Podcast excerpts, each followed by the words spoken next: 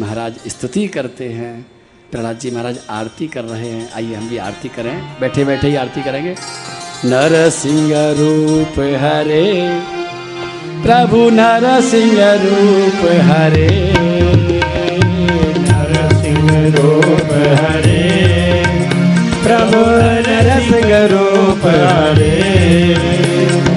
शांत शांत जगदीश्वर, शांत शांत जगदीश्वर, कृपा करो परमेश्वर, कृपा करो परमेश्वर, कृपा करो परमेश्वर, कृपा करो परमेश्वर। चरण गए तुम्हारे, ओम जय नर सिंह हरे। हे शरणागत वत्सल, हे शरणागत वत्सल, भक्तन हितकारी, भक्तन हितकारी। तुम रायस गाएंगे, तुम रायस गाएंगे, युग युग नर नारी, तुम रायस गाएंगे, युग युग नर नारी। हे प्रहलाद के रक्षक, हे प्रहलाद के रक्षक, हे पालक ये बालक, हे पालक ये बालक, चरणन शीश धरे, ओम जय नर सिंह हरे। नरसिंह रूप हरे प्रभु, नरसिंह रूप हरे। शांत शांत जगदीश्वर, कृपा करो परमेश्वर, शरणन शीश हरे, ओम जय नरसिंह हरे। जय प्रहलाद महाराज, जय प्रहलाद महाराज, जय प्रहलाद महाराज, जय प्रहलाद महाराज, जय प्रहलाद महाराज, जय प्रहलाद महाराज, जय प्रहलाद महाराज, जय प्रहलाद महाराज। जय नरसिंह देवा, जय नरसिंह देवा, जय नरसिंह देवा, जय नरसिंह देवा, जय नरसिंह देवा, जय नरसिंह देवा, जय नरसिंह देवा, जय नरसिंह देवा, जय नरसिंह देवा, जय नरसिंह देवा, जय नरसिंह देवा, जय नरसिंह देवा, जय नरसिंह देवा, जय नरसिंह देवा, जय नरसिंह देवा। जय प्रहलाद महाराज, जय प्रहलाद महाराज, जय प्रहलाद महाराज, जय प्रहलाद महाराज, जय प्रहलाद महाराज, जय प्रहलाद महाराज, जय प्रहलाद महाराज, जय प्रहलाद महाराज, जय प्रहलाद महाराज, जय प्रहलाद महाराज, जय प्रहलाद महाराज, जय प्रहलाद महाराज। भला नरसिंह भगवान की जय। नृसिंहदेव की स्तुति श्री प्रहलाद जी ने करी है। नृसिंहदेव शांत हुए हैं। नृसिंहदेव ने प्रहलाद जी को वरदान मांगने के लिए कहा है। प्रहलाद जी ने कुछ नहीं मांगा, केवल प्रेम मांगा। सप्तम स्कंद कुछ और शिक्षा के साथ समाप्त होता है। अष्टम स्कंद में एक हाथी की कथा आती है, जिस हाथी को एक ग्राह ने पकड़ लिया था और उस हाथी ने बहुत ताकत लगाई थी। हाथी का जोर नहीं चला था और अंत में उस हाथी ने भी जब भगवान को पुकारा था तो भगवान आए थे। जब लग गजबल अपनो बरत्यो, नेक सरयो नहीं काम, निर्बल भय बलराम पुकार्यो आए आधे नाम। सुनेरी मैंने निर्बल के बलराम। जो बात द्रौपदी जी के प्रसंग में कही थी वही बात यहाँ दोहराई जा रही है कि जब तक हम निर्बल नहीं होंगे तब तक भगवान नहीं आएंगे। निर्बल होंगे भगवान आ जाएंगे। और निर्बल का अर्थ ये मत निकाल लेना कि भोजन छोड़ के निर्बल हो जाओगे, कि धन छोड़ करके निर्बल हो जाओगे, या पद छोड़ करके। छोड़ने से निर्बल नहीं होगे, ये तो अपने अंदर की अंदर की मान्यता है कि आपने बल किसको मान रखा है। हो सकता है आपके पास में जनक जी के पास में कमी नहीं थी। जनक जी के पास में सोने चांदी के भंडार थे, राज्य था, रानियां थी, रणिवास था, सब कुछ था। एक घटना घटी थी जब जनक जी के यहाँ पर याज्ञवल्क्य नाम के ऋषि सत्संग करने आते थे तो एक बार ऋषि मुनियों ने शिकायत करी कि देखिए आप संत होकर के इस गृहस्थी आदमी को, ये बाल बच्चेदार आदमी को आप इतनी तवज्जो देते हैं, उसी के तरफ देख के बात करते हैं। हम बड़े बड़े सन्यासी, बड़े बड़े जटाधारी मठाधारी लोग बैठे हैं और हमारी तरफ देखते भी नहीं हैं, हम त्यागी लोग हैं। तो छोटी सी घटना घटी। एक दिन उन्होंने कह दिया कि ठीक है, याज्ञवल्क्य जी ने कहा कि मैं एक दिन इस बात को विचार करूंगा कि वास्तव में मेरे दिमाग में कहीं कोई खोट तो नहीं है कि राजा की तरफ देखता हूं और आप संतों की तरफ नहीं देखता हूं। अचानक एक दिन घटना घटी कि उन ऋषि मुनियों के संतों की कुटिया में आग लग गई। समाचार आया, ऋषियों मुनियों आपकी कुटिया में, झोंपड़ी में आग लग गई है। और जैसे ही समाचार सुना, झोंपड़ी की बात सुनते ही वो सब के सब सत्संग छोड़ करके भागे। याज्ञवल्क्य जी ने कहा सत्संग पूरा हो जाने दो, ये बात तो पूरी सुन जाओ। बोले इस बात बाद में सुन लेंगे, पहले अपनी कुटिया को संभालना है। कुटिया को संभालने के लिए भागे। आग वाग लगी नहीं थी, वो केवल याज्ञवल्क्य जी का एक योग में लीला थी। थोड़ी देर में संदेश आ गया बीच में, नहीं नहीं नहीं आग बुझ गई, आग बुझ गई, जाओ जाओ जाओ वापिस सत्संग करो, आग बुझ गई है बुझ गई है बुझ गई है। वापिस आ गए, बैठ गए। याज्ञवल्क्य जी ने क्या हुआ? बोले नहीं वो बुझ गई आग, अब सुनाओ सुनाओ क्या सुना रहे थे, वो सत्संग सुनाओ, वो मंत्र सुनाओ, क्या बता रहे थे। याज्ञवल्क्य जी सुनाने लग गए। थोड़ी देर में आवाज आई कि राजा तुम्हारे राज्य में आग लग रही है। याज्ञवल्क्य जी ने कहा जनक उठो, सत्संग बाद में करेंगे, पहले राज्य को संभालो। जनक ने कहा महाराज मुझे सत्संग नहीं छोड़ना है, राज्य में आग लग रही है तो बुझाने वाले बुझा देंगे, नहीं बुझेगी नहीं बुझेगी, लेकिन मैं आपकी कथा सुनूंगा। कथा आगे चली, फिर संदेश आया राजा जनक आपके रणनिवास में आग लग रही है, आपकी रानियां जल रही हैं, आपका खजाना जल रहा है, चारों तरफ आग की लपटें आ रही हैं। जैसे जैसे संदेश आता है याज्ञवल्क्य जी बार बार पूछते हैं जनक उठ जाओ, जनक कहते हैं नहीं उठना, बैठे रहना है। और अंत में संदेश आया कि राजा जनक सब कुछ जल के भस्म हो चुका है और अब आग इस पूरे सत्संग भवन को घेरने वाली है और तुम्हें जलाने वाली है। राजा ने कहा जला देने दो, कोई बात नहीं। और उसी समय अग्निदेव प्रकट होकर के कहते हैं कि राजा जनक न तुम्हारे रणनिवास में आग लग सकती है, न तुम्हारे राज्य में आग लग सकती है, न तुम्हारे शरीर में आग लग सकती है, तुम्हारे ब्रह्म ज्ञान की आग से मैं अग्नि खुद जल रहा हूं। तुम्हारे अंदर इतनी आग है ब्रह्म ज्ञान की। और उसी समय मुड़कर के देखा उन्होंने ऋषियों की तरफ याज्ञवल्क्य जी ने और पूछा कि अब बताओ ऋषि मुनियो तुम्हारी झोंपड़ी में ऐसी कौन सी कीमती चीज़ थी जिसके लिए आप भागे थे सत्संग को छोड़ करके, क्या था आपके यहाँ पर? उन्होंने अपनी गलती को मान लिया। हमारे कुटिया में केवल एक कोपीन थी, पतली सी, जिसे लंगोटी कहते हैं, लेकिन उस लंगोटी में हमारी आसक्ति थी। लेकिन धन्य है राजा जिसका इतना बड़ा राज्य है लेकिन जिसको कुछ नहीं मानता है। तो सवाल इस बात का नहीं है कि हमारे पास क्या है, सवाल इस बात का है कि हमने किसको अपना माना है। अगर अपना माना है वहीं से शुरुआत होती है।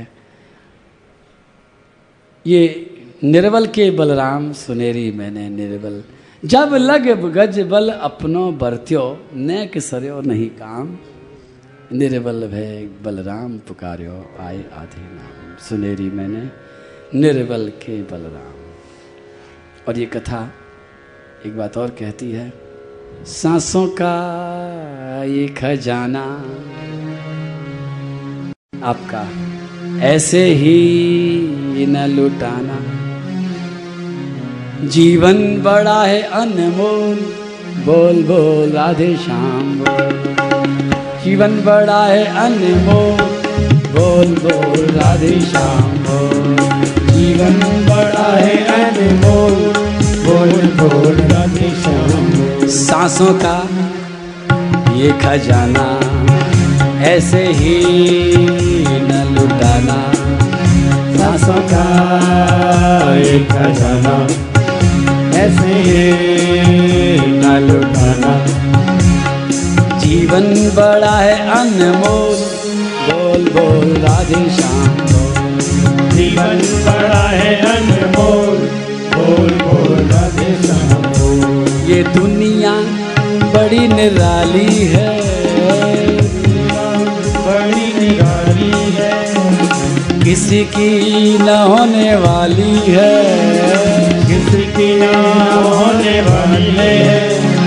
सुख दुख के हर ताले की, सुख दुख के हर ताले की, उसी के हर उसी के हाथों में ताली है, उसके हाथों में ताली है, उसी के हाथों में ताली है, उसके हाथों में ताली है। सुख दुख के हर ताले की, सुख के हर ताले की, उसी के हाथों में ताली है, उसी के हाथों में ताली है। इन्हीं में खो न जाना, मन को न फंसाना। जीवन बड़ा है अनमोल, बोल बोल राधे श्याम। जीवन बड़ा है अनमोल, बोल बोल राधे श्याम। रास्ता कठिन ये तेरा है, रास्ता कठिन तेरा है, तम का घना अंधेरा है, तम का घना अंधेरा है। माया की चली आंधी है, माया की चली आंधी है, कलयुग ने डाला डेरा है, है। लेकिन तू नहीं घबराना, हरि नाम गाते जाना, तू नहीं घबराना, हरि नाम गाते जाना। जीवन बड़ा है अनमोल, बोल बोल राधे श्याम बोल।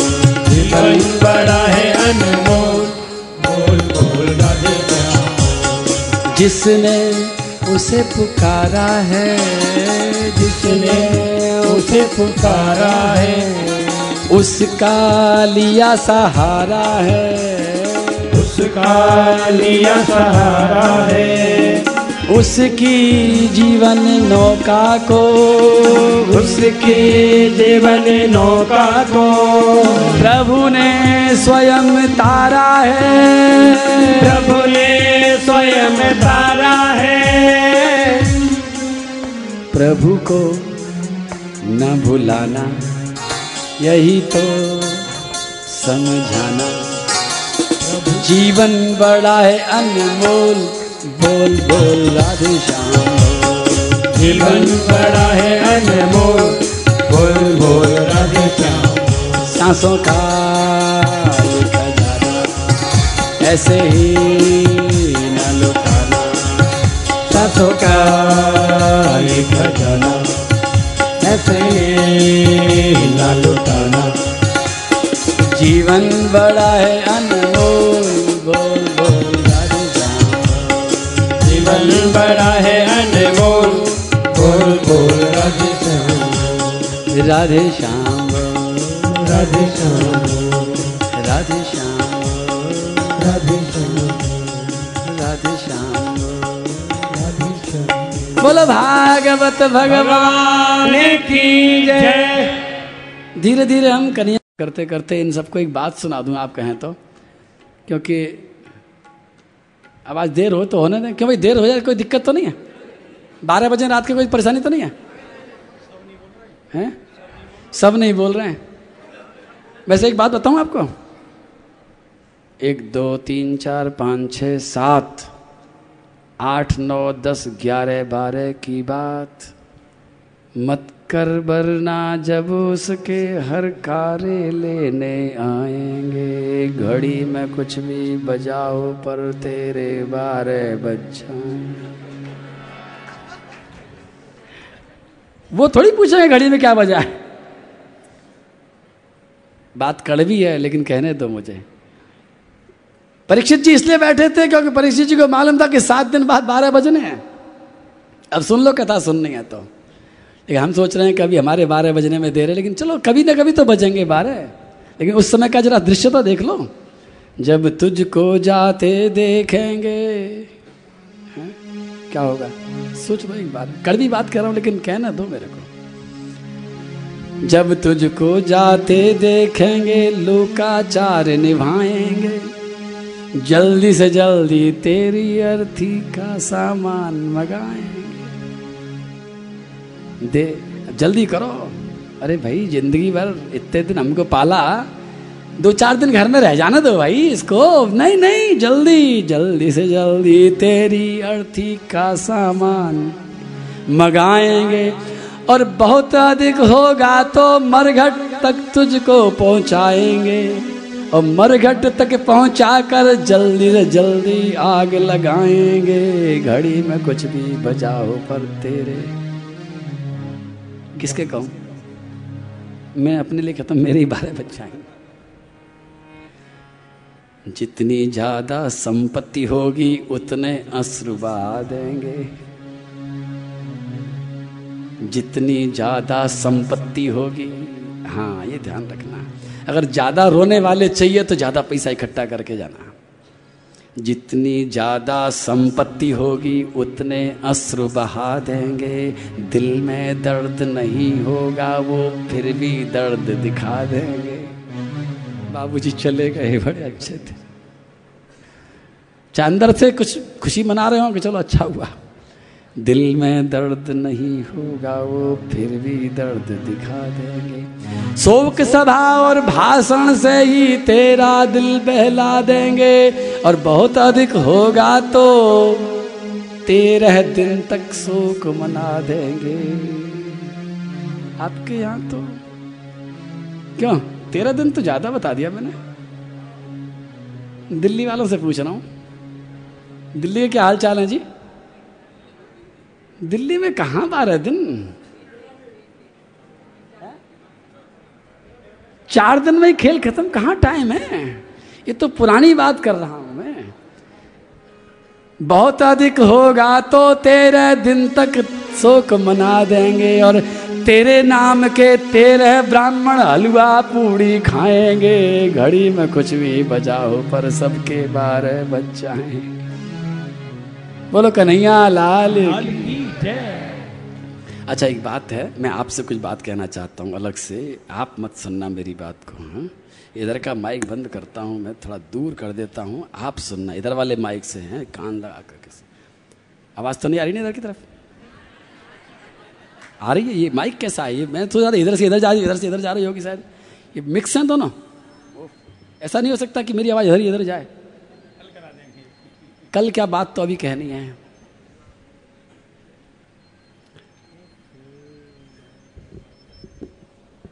बुझे हुए बुझे हुए मन से तेरा मन रखने को मन पूछेगी। बुझे हुए मन से तेरा मन रखने को मन पूछेगी।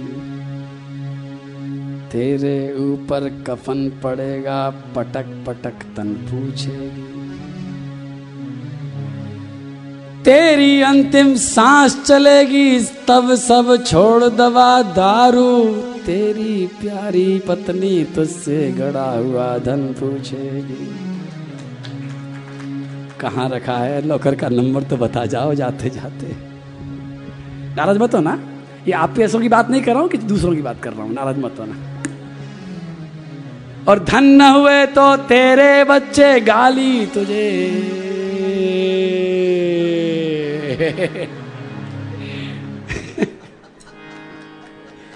एक आदमी एक बार मर रहा था। डॉक्टर ने कहा अब पैसा खर्च करने से फायदा नहीं है। अब बाबूजी गए दवाई देने से कोई फायदा नहीं, इंजेक्शन लगाने से कोई फायदा नहीं है। बाबूजी पड़े हैं, सैया पर पड़े हैं और तीनों बेटे सामने खड़े हैं, पत्नी भी खड़ी है, सब देख रहे हैं।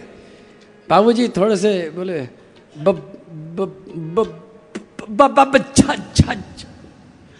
सब आए पास में तुरंत, अरे सुनो सुनो बाबूजी बता रहे हैं। क्या बता रहे हैं? बाबूजी बता रहे हैं बक्सा रखा है झाड़ के नीचे। बाबूजी ने जिंदगी में नहीं बताया, जीते जी नहीं बताया, अब बताना चाह रहे हैं। जल्दी से बोला डॉक्टर को, डॉक्टर को बोला, डॉक्टर साहब बाबूजी बताना चाह रहे हैं बक्सा कहाँ रखा है। अब समझ में नहीं आ रहा, आप ऐसा इंजेक्शन लगाओ कि अभी एक मिनट बुलवाओ बस, ज़्यादा नहीं। डॉक्टर ने कहा एक इंजेक्शन है, पाँच हज़ार रुपये लगेंगे, एक मिनट को बोल जाएंगे। बोले लगाओ, पाँच का लगाओ, दस का लगाओ, पर लगाओ। डॉक्टर ने लगाया इंजेक्शन, बाबूजी में जान आई।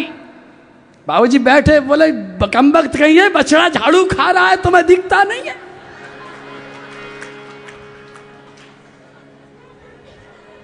धन हुआ तो तेरे बच्चे, गाली तुझे सुनाएंगे, घड़ी में कुछ भी बजाओ पर सबके बारे बच्चा।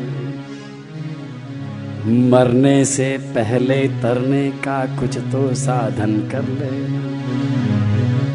हमें ऐसा लगता है हमारी मौत नहीं आएगी, दुनिया की आएगी, लेकिन भाई सत्य तो यह है आने वाली, धीरे धीरे आ रही है। साधन कर लो, घबराओ मत मौत से। मरने से पहले तरने का कुछ तो साधन कर लेना। काल और माया से बचकर मन में मोहन धर लेना। बोल कन्हैया लाल की जय। काल और माया से बचकर मन में मोहन धर लेना। सोच समझ कर देख भाल कर कोई प्यारे प्रियतम को, प्यार और अंतिम पुकार के लिए किसी को बर लेना। एक को, दस को नहीं। ये हाथी कथा कहती है, हाथी ने कईयों को बुलाया था। हाथी ने ब्रह्मा जी को बुलाया, हाथी ने शंकर जी को बुलाया, हाथी ने गणेश जी को बुलाया, हाथी ने पार्वती जी को भी बुलाया, हाथी ने कार्तिक जी को बुलाया, हाथी ने सभी देवताओं को बुलाया और कोई नहीं आया, क्योंकि जब सबको बुलाया जाता है तब कोई नहीं आता है। एक को नमस्कार सबको करना है, प्रणाम सबको कर लेना। आपके रास्ते में अगर मस्जिद मिले तो मस्जिद को भी प्रणाम कर लेना, मंदिर मिले तो मंदिर को भी कर लेना, गिरजाघर को भी कर लेना, गुरुद्वारे को भी कर लेना, जानवर को भी कर लेना, इंसान को भी कर लेना, सबको प्रणाम कर लेना। प्रणाम करना अलग बात है, पुकारना दूसरी बात है। अंतिम पुकार के लिए, प्यार और अंतिम पुकार के लिए किसी को बर लेना। लड़की की जब शादी होती है बर एक ही होता है। लड़की सेवा सबकी करती है बहू बन करके, सास की, ससुर की, जेठ की, जिठानी की, देवर की, देवरानी की, ननद की, नंदोई की, सबकी सेवा करती है, लेकिन मांगती केवल एक से है। अपनी दुख की बात केवल एक से कह, बर एक ही होता है। भागवत कहती है कि बरना केवल एक को है। तुम्हारे सामने भागवत ने सब बातें बता दी हैं, सबका परिचय करा दिया है। गर न बरा तो मरते मरते जन्म बिगड़ते जाएंगे, घड़ी में कुछ भी बजाओ पर सबके बारे बचाएंगे। बोल कन्हैया लाल की जय। इस कथा से यही तात्पर्य निकलता है कि भगवान एक ही है, भगवान बहुत नहीं हैं। भगवान के रूप बहुत हैं, लेकिन उन बहुत सारे रूपों में न उलझ करके भगवान के किसी एक रूप को बर लेना, ताकि भगवान आपके पास आ जाएं। भ्रमित मत रहना। हाथी कथा सुनाने के बाद श्री सुखदेव जी महाराज समुद्र मंथन की कथा सुनाते हैं। समुद्र मंथन में चौदह रत्न प्रकट हुए हैं, श्री धन्वंतरी भगवान प्रकट हुए हैं, शंकर भगवान ने विस्पान किया है। और ये विस्पान की बात जब आती है तो मुझे रुकना पड़ता है थोड़ा सा बताने के लिए। ये सारी की सारी कथाएँ जो हैं, एक बात पूछूँ,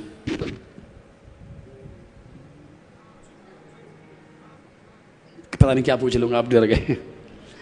मैं एक बात पूछना चाह रहा हूँ कि अगर आपको एक महीने पुराना अखबार कोई ला के दे तो पढ़ोगे? एक महीना पुराना अखबार, चार दिन पुराना भी नहीं पढ़ोगे, ताज़ा अखबार चाहिए। एक महीना पुराना अखबार कौन पढ़े? तो ये हम भागवत में हजारों हजारों साल पुरानी बातें क्यों सुन रहे हैं? इसलिए सुन रहे हैं क्योंकि ये अखबार की बातें नहीं है, ये घटना नहीं है, ये सत्य है, परम सत्य है जो आज भी घट रहा है। हर कथा हमारे जीवन की कथा है, हर कथा हमें संदेश दे रही है, हर कथा घट रही है, हर हर घटना घट रही है। समुद्र मंथन उस समय भी हुआ था और आज भी हो रहा है। समुद्र मंथन हमेशा होता है और समुद्र मंथन में सबसे पहले निकला था विष, आज भी निकलता है।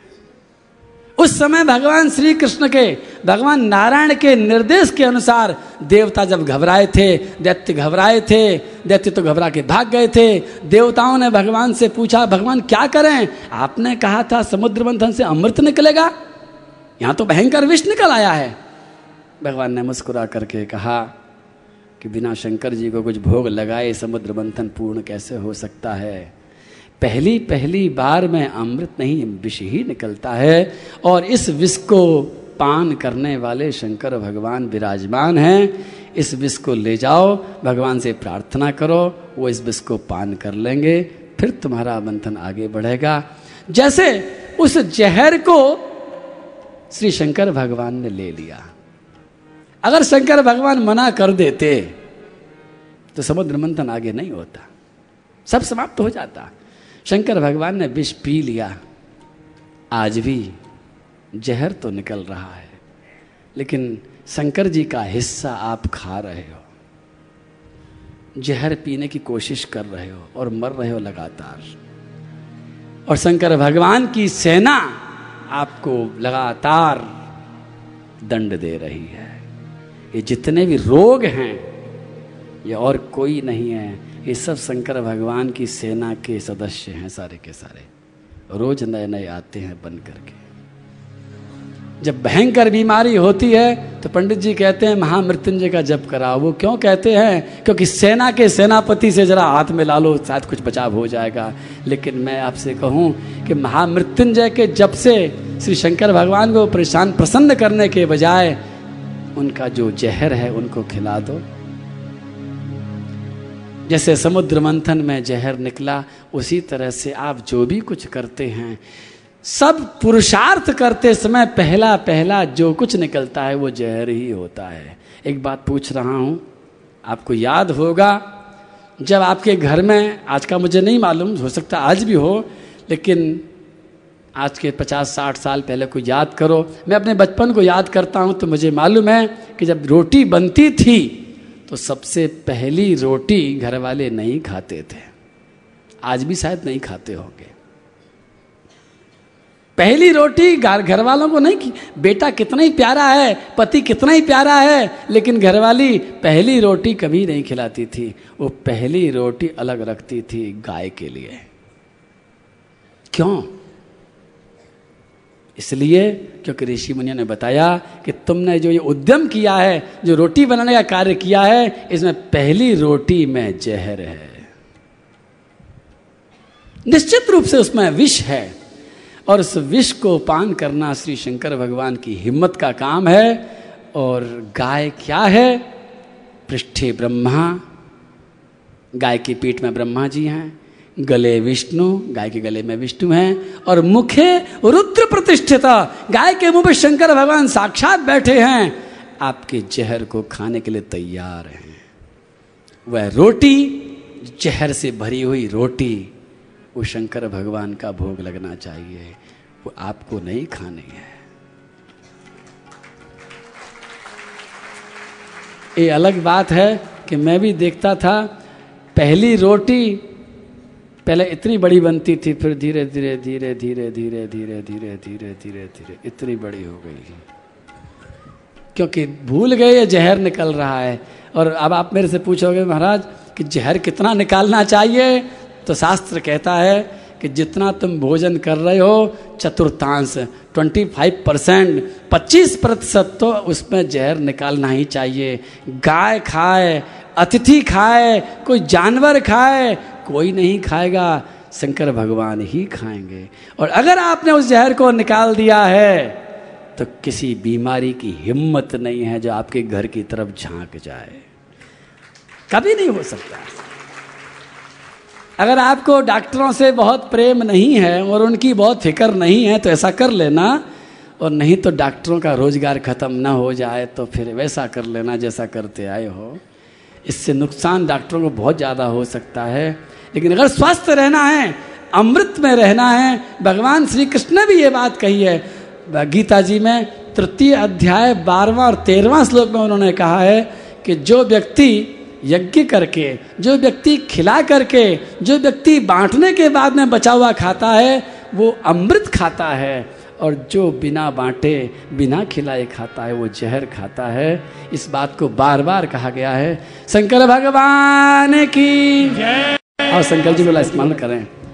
हे शिव शंकर हे करुणा सुनिए अर्ज हमारी। हे शिव शंकर हे करुणा सुनिए अर्ज हमारी। भव सागर से पार उतारो, भव सागर से पार उतारो। आए शरण तिहारी, आए शरण तिहारी। हे शिव शंकर हे करुणाकर, हे शिव शंकर हे करुणाकर। चंद्र ललाट बहुत रमाए, चंद्र ललाट बहुत रमाए।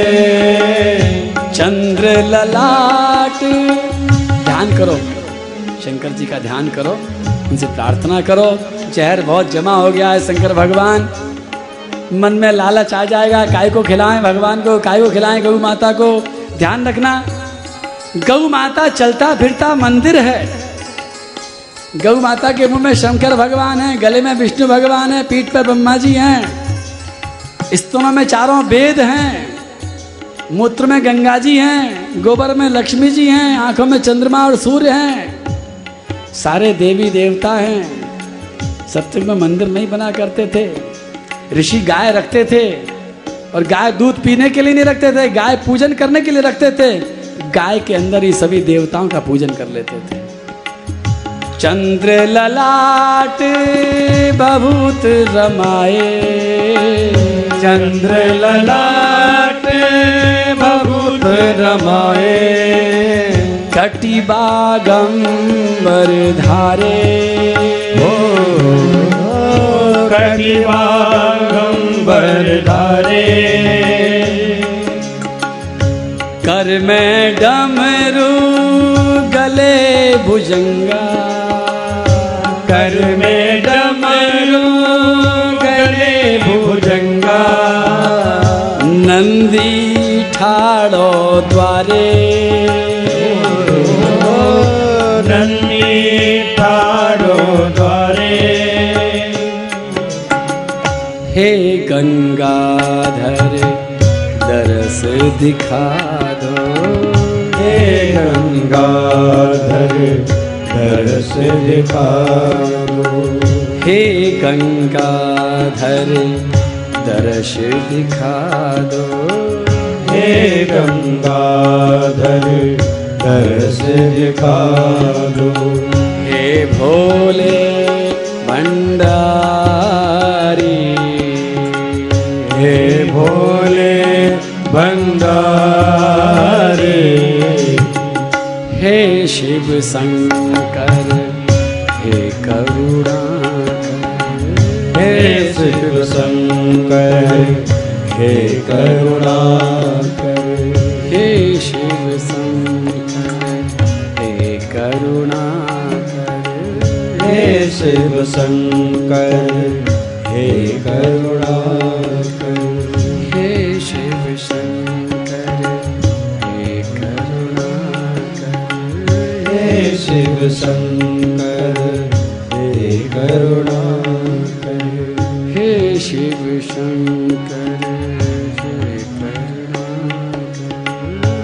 Yes. करुणा। बोलो शंकर भगवान की जय। हर हर महादेव। आपका स्वास्थ्य एकदम ठीक रहे, आपकी मेहनत की कमाई डॉक्टर के पास न जाए, आपके सुंदर शरीर में भगवान करे कोई रोग अपना अड्डा न जमाए, लेकिन इसके लिए पहले जहर खाना बंद कर दो। तुम जो खा रहे हो उसमें आपको जहर नहीं दिख रहा है, मशीन को नहीं दिखाई पड़ेगा, कोई दुनिया की लेबोरेटरी नहीं बता सकती है, लेकिन शास्त्र बता रहे हैं, संत बता रहे हैं। मेरी बात मान लो, उस जहर को मत खाओ। और आज तो आपको जहर बांटना भी है, याद है ना? खिलाओगे? पक्के हो जाओगे? जहर खिला करके ही भोजन करना। अतिथि देवो भव, ये बात वेद ने कही है। अतिथि नहीं घर में आएगा तो ढूंढ के लाओ, कहीं ना कहीं से किसी किसी को भी खिला दो, बस खिलाने के बाद खाना। आप पूछोगे महाराज जी पहले खा लें बाद में खिला देंगे तो? जल्दी मच रही है, भूख लग रही है, रुका नहीं जा रहा है। शास्त्र कहता है पहले जो खाओगे वही तो जहर है। पहले खिलाना है फिर खाना है, पहले बांटना है फिर खाना है। अष्टम स्कंद आगे चल करके श्री बामन भगवान के अवतार की लीला सुनाते। बोला बामन भगवान की।